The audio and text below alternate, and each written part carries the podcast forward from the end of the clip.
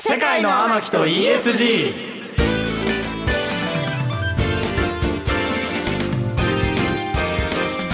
こんばんは三人鬼と書いてミキミキ幸太郎です若手研究者をバックアップしている渡辺博です二次元ボディの天木純です世界の天木と ESG この番組は SNS をフォロワー数およそ500万を誇る天木潤さんのグローバル展開、はい世界の天木になることを目指し ESG を軸とした今必要なさまざまな知識や世界の見方、この番組では天木の種と呼んでいますがこちらを天木潤さんがリスナーのあなたと一緒に楽しく身につけていく番組です、はい天木さんが実際に興味のあることもっと知りたいことや僕たちが今これは押さえておくべきなんていう話題「天木の種」をどんどん学んでいく30分です。ということで天木さんはいスポーツの秋そうですねスポーツしてますかスポーツ全くしてないです何部だったっけ私バトンバトン兼ダンス部みたいなあのチアみたいなあそそうチアとは違うんですけど、うんまたなんか、バトントワリングしバてトントワリングしてダンスしてダンスしてっていうだけ宝塚北高校演劇科あそれはえっともう演劇科だけだったんでもう演劇部でもなくあそうです演劇科のみで部活なし部活なしですで中学バトン部バトン部ですでスポーツとは言い難いそ うでもお父さんが野球部の監督なんで確かにね確かにあのキャッチボールしたりとかはしてましたえいい よー、キねャッチボールできたんてだかあの娘大ときい公園でどんぐりをバットで打ったりしてましたへおだいぶ難しいねミーとかプねラスチックのうんバットでめちゃめちゃピンとくるよね体育教師とバスガイドの 娘ですとかなんていうのこうなんていうかな真面目さと一人でも喋れる感とかなんかもあうーいろんなものが集約されててめちゃくちゃ腹落ちするという す得感ごいすごい納得した子供納得するです納得した子供嬉しい納得した 子供面白でもあれヒロさんは部活らしい部活僕は中学バレー部ですね一応バレーボールいや我々なんでダサいやダサくねえよダッサダサくないダサくないいバレーボールなんだしかも中途半端にレギュラー取れないピへーッチサーバーとかセッターとかなんかリベロっぽいのもやってましたよマジかライよトポジションでしたバレーボールやば いね マジで良くないぞいやいやいやいやモテるバレーボールボールあったことないやややまあまあ確かにいやモテるバレーボールもあったことなうちいの高校洛南は強かったんでバスケバスケの印象い強いやバけどねスケなんかバレーも日本代表結構出てるんでえすごっ福田とかそうそうだから、んいやでも僕はあの別に受験組の部活だったんで、あざ違うんだざそうえあれ部活すら違うのそう文武両道とは言ってるんですけど、うん文武両団というあのねそれはなんかあので早稲田実業とかってさいなんていうのその安木給水生のちょっと勉強の人が一緒にやったりす るじゃん違ううんそれは全然違うえ部活すら違うの授業そうなんだも全然違いますえ部活もどういうことどういうこと部部活第第二バレーボール部みたいなのえーっとね部活はそもそも高校上がると、うん僕らさせられないんですよあ推奨されないんだ、勉勉強生徒勉強してよ、えーあそんじゃなあの洛があ南るんだの人ってそうなんそう分だかれてるんですでもいいね潔くてねあそうそうそう競馬みたいに中途半端にね文武両道ぶらなくていいじゃんそうそうやってはっきりやってでるさ僕はだからそれが嫌いだったんで、うんうんうん反骨心で高校部活でディベート部作ってやってましたディベートディ部ベ討論して口弁論弁論あそうだ言ってたあそうそうだから体育館で表彰されるのが体推薦のやつらなんですよスポーツ推薦、うんなるほどいなやるほそどれはそうだろみたいな、うんう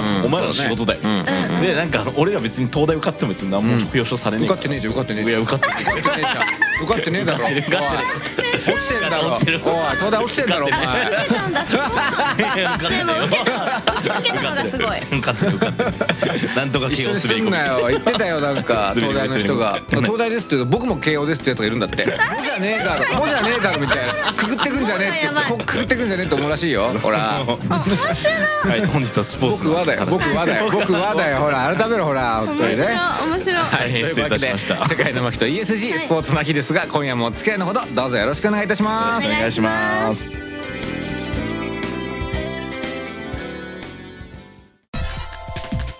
世界の天木と ESG KBS 京都ラジオからお送りしています AM1143FM949KBS 京都ラジオからお送りしています世界の天木と ESG イエイ天木純さんのグローバル進出を目指しさまざまな知識この番組では「天木の種」と呼んでいますが種この「天木の種」をリスナーのあなたと一緒に学んでいく番組です、うんはいそしてさまざまな学びを進めるこの番組に欠かせない人物を紹介します哲学研究者の野村正樹先生ですよろしくお願いしおま願いすしますお願いしますお願いします野村先生は今日もボストンからのリモート出演ですということでなんか近況おかわりありますかあの先週ですね25度みたいな日が何日か続いたんですがかと思ったらあの今晩はマイナス3度まで下がってまし激しいすごいねやばたどうなマってイナス3度どうるなってやるばいですねえなのに半袖ですね確かに半袖ですねそうだからしかもねそうなんですよなんかね耐熱というか断熱が強いのか室内は別に暖房つけなくても暖かくて今あのつけてな外い気で温す7度みたいなんですけどそう7度で暖房つけなくていけるんですかえでもでも外気温なんだけど、僕も一緒ですねあの室内は全然あってあったかいってことでしょあそうなんだそうそうそうなんですそうなんですよ不思議でねそうなんかあんまりなんかアメリカこういうよくわからないところがまだまだたくさんあるんですけどもう徐々最に初慣れて崩さないようにしないと不思議な国ですねあありがとうございますさあということで、ね南部先生今日もアメリカからいろいろ教えてくださいお願いしまおす願いしますじゃあ天木さん早速本日一つ目の天木の種発表してください野球のその年の1位を決める試合日本は日本シリーズだけどなんでアメリカはワールドシリーズって言っちゃうの確かにね確かにいや言っちゃうよね言っちゃうよね、はいうんアメリカそういうとこあるよううんんワールドシリーズワールドシリーズアメリカシリーズじゃないもんね確かに確かに確かあいつらワールド行ってくんなでも WBC 勝ってるの日本だろうね、の本当な確かに確かにあれおかしいぞ俺ら買ってるであれあれだけどもこうワールドシリーズあれあれどういうことだどういうことかなってどういうことなんですかねそうだねだって日本もあ日本シリーズだってね結局、まあ、この収録の時まだ終わってませんけど、んはいどっちがまあまあまあどっちが勝つか分かりますけど関西と確かにねワールドチャンピオンリング差し上げてるからねだってアメリカのあれ勝って松井もらってたもんねあれね勝った時ね、今回だってほぼワールドシリーズこっちじゃないですかいやそうだよねワールドシリーズはだからそうだよそうなんだ日本シリーズがワールド阪神対オリックスことがワールドシリーズのワーはルずドなシリーんだズよ本当今阪神とオリックスが強いんですかまああのどっちもセ・リーグパ・リーグで優勝したよねあっていそううかこそとうかでそれが勝つ日本シリーズだかあらーそうおかしいなおかしい関係ないよね関係ないですいねやームカつきますねこういうとこまあムカつくそそんな別に俺はそんななんか国際先生でもないからムカつかないけどひろくんムカついているやの僕はもうすごいねうちうちうちだってうちの業界はうんよくあるのはあのあれですよシリコンバレーに追いつけとか、うんアメリカに追いなんとか追いつこうみたいな話をみんなするからまあでもそれはさ事業規模とかはさまだ数字で表せるものが僕はまあ大きいじゃんだからまだわかるじゃんまあねでもその一聞こ応えないかじゃあそれはだってワールドシリーズって言ってたらこっちもだからワールドシリーズ前提で世界ナンバーワン目指していいじゃないですか、うんでそれをなんかいいですねまあ気合入ってるすごいねひろくんいい気合入ってる今日気合入ってる最近ちょっとねモ テモテてるからもうねちょっとひろくんモテモテじゃん荒い荒いだよちねいょっと待ってモテてないいじゃんいいじゃんいいじゃんいいじゃんいいじゃんいやいい じゃんいいじゃんいいじゃん幸せに生きていこういじるないいいじじるゃんないじるなってことでねでもねやっぱ知りたいと思うんでうんはい教えて野村先生はい、お答えしましょう。グローバルスタンダード、世界標準とか世界基準を作りに行こうっていう心構え、まあ、マインドセットとか言われますけど、うんうんそれがもう最初からアメリカはものすごく強いですようね。んえで、逆に言うと、まあ、日本はそれが、まあ、徐々に弱まってきてるなっていう印象はありますよね。ーなるほどなるほどなるほどまあ、あの、一番大きいのは多分言葉の問題。うんあの英語でやっぱり、まあ、世界中の人がねあうんうのん共通語としてね、あの話す英語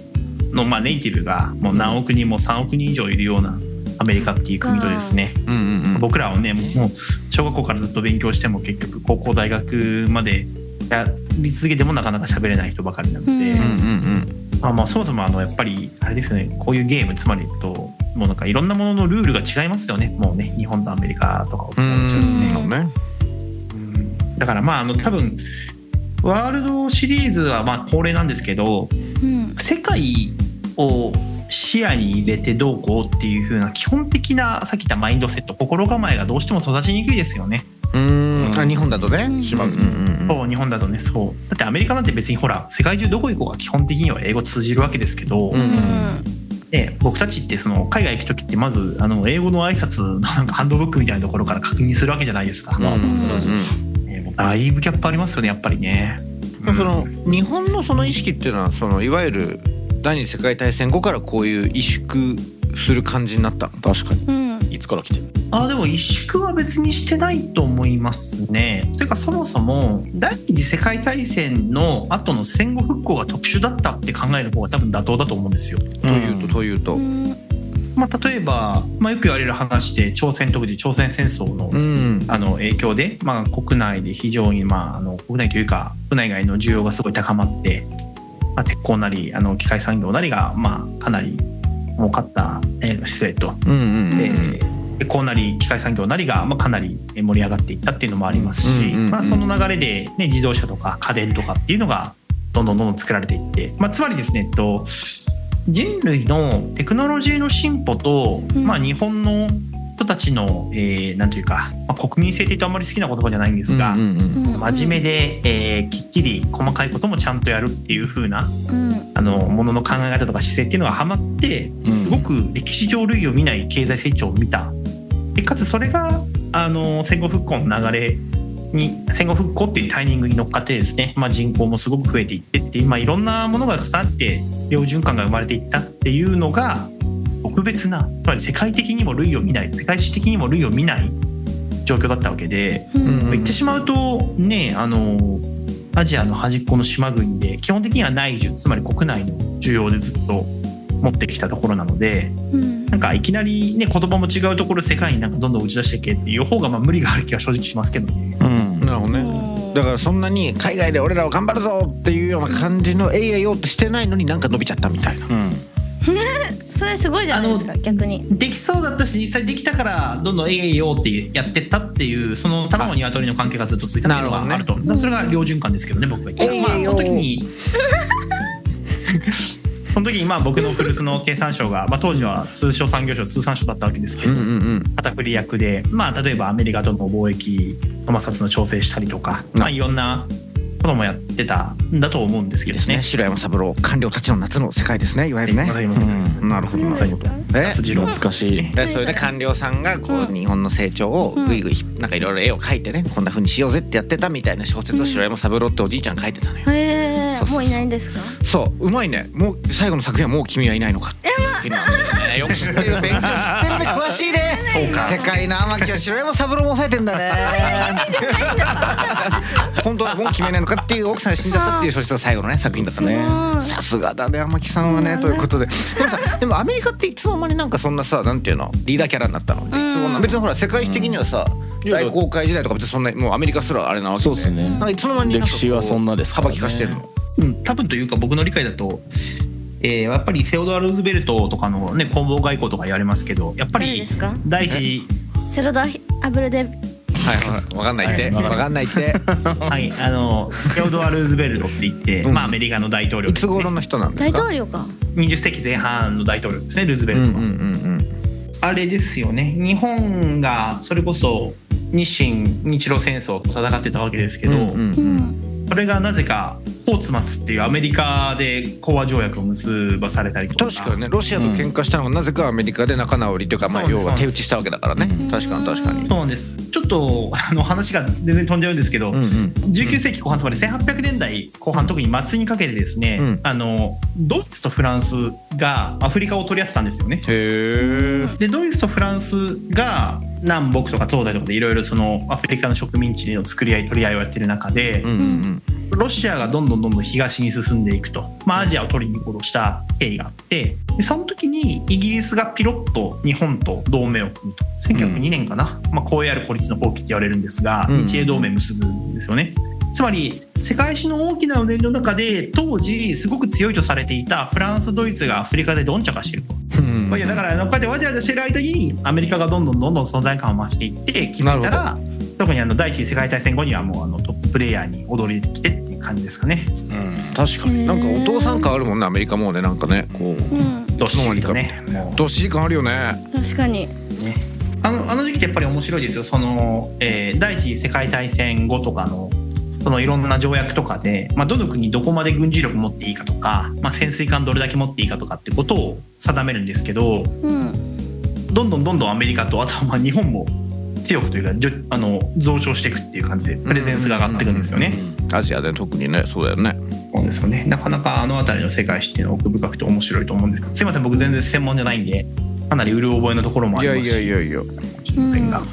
でもこれがまた面白いのがさそのチャンピオンズリーグってあるじゃないですかサッカーの。うんうんあれははいはい彼ら決してワールドって言わないじゃないですかウェファチャンピオンズリーグあくまでヨーロッパのっていう姿勢を崩さないじゃないですかなんかチャンピオンズリーグので勝ったチーム世界一って言われたら納得できるけど大リーグのチームが世界一ってなんか納得できないところがある中で、うんなんかヨーロッパは一定のなんか奥ゆかしさというかああいうのがあるのはどういうなんかあれがあるのなんかアメリカとはまた全然マインドが違うのかなわかんないですけど、あれですけどね、わざわざワールドシリーズって名誉じゃなくても、あの世界トップだって分かってるだろうっていう姿勢の表れなのかもしれないです。あーなんかちょっといいね京都人っぽいねなんかこうなん ていうの、でもヨーロッパサッカーって京都っぽいですよね。じゃああのそうあのって地域に根ざしたあのものすごい地域に根ざしてるから、うんあの各クラブチームのカンテラってその下部組織の歴史も含めうてんすごい京都っぽい感そうじで、だねバスク地方だったらバスクのチーム、ねあレアルレアルソシエソシエダダとと久保建英さん。バスクチーズケーキ。そうそうあそれそれそれそれ正解うん甘やかされ確かにヨーロッパサッカーはやっぱ土地に根ざしてる感はありますよねでその中でなんかナンバーワン決めようとかそうっだてねいう彼なだんかからあそんまのりこう帝国的じゃないよねうなんかんない気がしますねもちろんあのサ確かにッあのサッカー連盟の問題があるんでねそれだけちょっとややこしいかもしれあなあいでますあけど確かはいに確かにね、まあでもヨーロッパは確かにちょっと違う気がするなうんうんワールドカップあるのでね、あのまあ確かにあでもほらあれはまたクラブチームとあれの違いがあるじゃない、うんあのナショナルチームの違いまたあるからすごいよねアメリカのクラブチームの一番がやっぱ世界一だって言えちゃうマインクドラブチームとナショナルチームってどっちあがの日本代表かその J リーグのチームかそうあー浦和レップズロのチームか、そうそうそうえでもどうなんかやっぱそのハーバードなんてほらなんていうの我々がリーダーだと思ってる人の中でもリーダーだと思ってる人たちが集ってるところで毎日ほら野村さんは呼吸してるじゃないだ からさワールドカップワールドカッどうプなんかもうさそのパリッパリパリッパリのなんかリーダー野郎たちがいるわけでしょ、うんなんかなんてどういう感じなんかもうみんなあー何でもどういう感じなの班長決めようって言ったらみんなもう手挙げて喧嘩になるみた いやなそういう感じなんでしょどうどうせあれハーバードそういうとこでしょどうせばー すっごいハーバ ードハハーバードやばーバードすごいのー でまあ、まあ、まずですね前提ハーバードといえどもいろんな専門の人たちがいるので、そうでしょうねまあいやふざけただけ ですよ僕らもすいませんはい医者もいれば歴史学者もいれば政治家も経営者もいるんですが、うんうんであの僕のいるケネディスクールっていうその、まあ、政治家とか、うんうん国際機関のリーダー輩出するところで言うと、はいうんけ結局あの外が強いだけでは物事を実現しないってことが分かってる人が多いので。あうんうーんだから非常にコミュニケーション取りやすいし嫌な感じもしないなんか気のいい人が多いですね。えーえそれはまあ、ですしガあのッツでそうなんだあ素でそうそうそうだと思いますねかつ例えばあのゼミとか講義とかでなんかほらイメージアメリカの大学とか大学院ってひたすら手挙げてガーって自分の持論やっをてそう展開するみたいな、うんあるじゃないですか。だけど実際の外交の現場とかもしくは経営の意思決定の場でそんなことしてたら相手にされないので、うんうんうんだからいかになんかスマートにつまりコンパクトにうんあの芯食ったことうん大事なことをスパッと言って、おおーってするかっていう、まあ、美学があるイメージがなるほどへーなそこでもひな壇芸が繰り広げられてるわけで。すごいなんかまあ一つのあれですけどねリーダーシップのスキルナラティブとかまあいろいろ言われるわけですけどプレゼンテーションとかもそうですけどね、なるほど。限られた時間で人の気持ちをつかむっていうのをね確かに好きなと思うんですけすどごい野村先生でもどうなんだろうねあ。野村先生の話はしてないんですよそういやマジですごいよ。そこでやっあたりがとうござい野ま村す先知生らない知らないですよありがとうございますでもあれなのかな、そのなんていうの、要は。アメリカのそういう感じってさ日本のこう戦後のカルチャーとしてさなんていうの顔が小さいのがかっこいいとかさうんうんうんそれどんどん基本的にはそのアメリカカルチャーがこう善だ良いみたいな感じで育っちゃってるのかな日本の戦後ってうんうんうんあーアメリカって言った時にあの、アメリカ国籍の人はもちろんたくさんいるんですが、うんうんあのアメリカといってもそれこそ人種のサラダボールって言われるぐらいうんものすごく多様なので、何人種のサラダボールそう人種がいっぱいいるよってこと社会でやったよ人種のルツボとも言うねそうなんだうんそうですもんいます白ね。山三郎のこと知ってるぐらいだったらこれも知ってなきゃダメ白山さんもさ知らないんですか知ったことになってる けどたまたまそうね。なるほどなるほど。はいどうぞすみません。はい。そうだからねアメリカ人って言っても例えばねえっともちろん肌の色が違う人目の色が違う人もたくさんいますし、うんえっとじゃあ例えば親の国籍で言うとねもちろんアメリカじゃない人もたくさんいるので、う。うんんだからなんか僕がアメリカってアメリカ人とかアメリカっていう時のイメージって日本とか日本人みたいなことと同じような感じで使ってると思うんですけど。うんうん多分その多様性みたいなものが数段階違うなっていうのもありますよねなるほどだからうんあのアメリカってとかアメリカ人ってって話をするときになんかいわゆるアメリカ人とかいわゆるアメリカみたいなものが僕の中ではイメージが持ててなくてうん本当いろんな人がいるなっていうのにつきますね。野村先生今日も勉強になりました。ありがとうございあまりす。がとうございありまがすとうございます野村先生とはここでお別れです。また来週もよろしくお願いしお願まいすし。ます世界の天木と ESGFM94.9AM1143 AM1143、FM949、KBS 京都ラジオからお送りしてきました、世界の天木と ESG。イエイあっという間にエンディングです。うんはいまさか天木さんがね、城山三郎が好きっていうのは本当知らなかっちょっと待って意外でしたね意外だったね意外でしたね意外でた。一なんでなんでなんで。知りませんなんでそんな 呼び誰ですか何をきっかけに呼び出した誰ですかそれそれやっぱ官僚たちの夏のドラマを見てっ確かにねていうことなのかなうん何も見てないですあの曲に憧れたのかなっていうのがあるのかもしれないね違いますね違いますなるほどそう面知白いりませんがリスペクトしてます。はねえはい天国の城山さんにね手を合わせといていただいてやばいやばいやばいやばいやばいやばいやばい。でもねヒロさんがなんかやっぱねさっきそのね負けないぞ的なとこあっいたよやねいやそれは負けたくはないですよねいやでもそのね通産省とかうのん官僚たちの夏とかめっちゃ見てましたからねそうだねそうだねそううんいやだから「官僚たちの夏」っていうドラマはもうまさに高度経済成長を支えたメーカーものづくり系の、えー会社を、まあ、通産省っていうか国が応援して、あのこの日本の成長を支えていきましょうみたいなドラマで、ね、そういうのをすごいよねもう一回やらなきゃいけないよねっていうひろくんって頭いいですもうね。ちょや めろ。だってだって東大受かってるから いやいやいやそっかそっ かやめろ やめろ落ちたやめろやめろやめろ慶応だ慶応やめろやめ ろ俺も慶応いだやいよ。やそれでも慶応だちげえよって僕は思ってるやつだよ えーまあまあでもねあそそれでも仕事から今要はその次の日本の成長を支えるような産業を作っていこうみたいなのがお仕事で、うんで実際時価総額でさっきちょっと話してましたけど、多分1989かそう88だねの時価総額ランキングだと日本トップ世界のランキングの中で何番目にてかな何社入ってたと思う ちなみにト今ップすごい世界のトップの会社どの辺だと思う今うんうーんとかか会社の価値が代金代代金いや世界の世界 の世界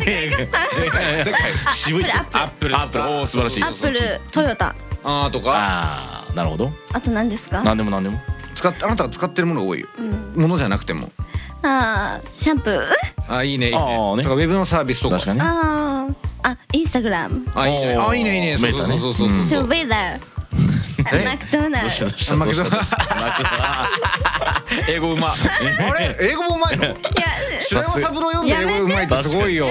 さすが世界の天木いやい言やうわけだから。うんそうって感じなんだけどでもうん1989年時点と日本ってトップ10のうち7社日本の会社だったすごっ今はアップルアそうマゾンマイクロソフトみたいなところににアマゾン普通に NTT 工銀住友富士銀行みたいな全部銀行全部そうだ日本の価値がそんだけ高かった今っ今のみずほねこうみずほみたいなみずほ今のみずほへねーそうてそいううのそうがあったんですけど、まあ、今となってはこうなってしまったというところでいつでも復活していただきたいとはいしましょうかそうそうそうそうでそういうのをやってるからね、うんで京都とかまさに今任天堂とかね堀場製作所とかあー任天堂ワコールとかオムノさんとかいろいろあるんですけど京都やブラジャーですねもう一回ワコール使ってます京都からさそんなサイズあるなワコールの サイズはいオーダーメ イド。えおだめになるおだめだねあーそうなんだごめんごめんあひろさんおっぱいの話終わったなそうですそうですおっぱいの後なんですけおっぱどいの話終わったよそうそうおこり話終わった。はいどうぞ。どうぞおっぱいの話終わったからはいどうぞ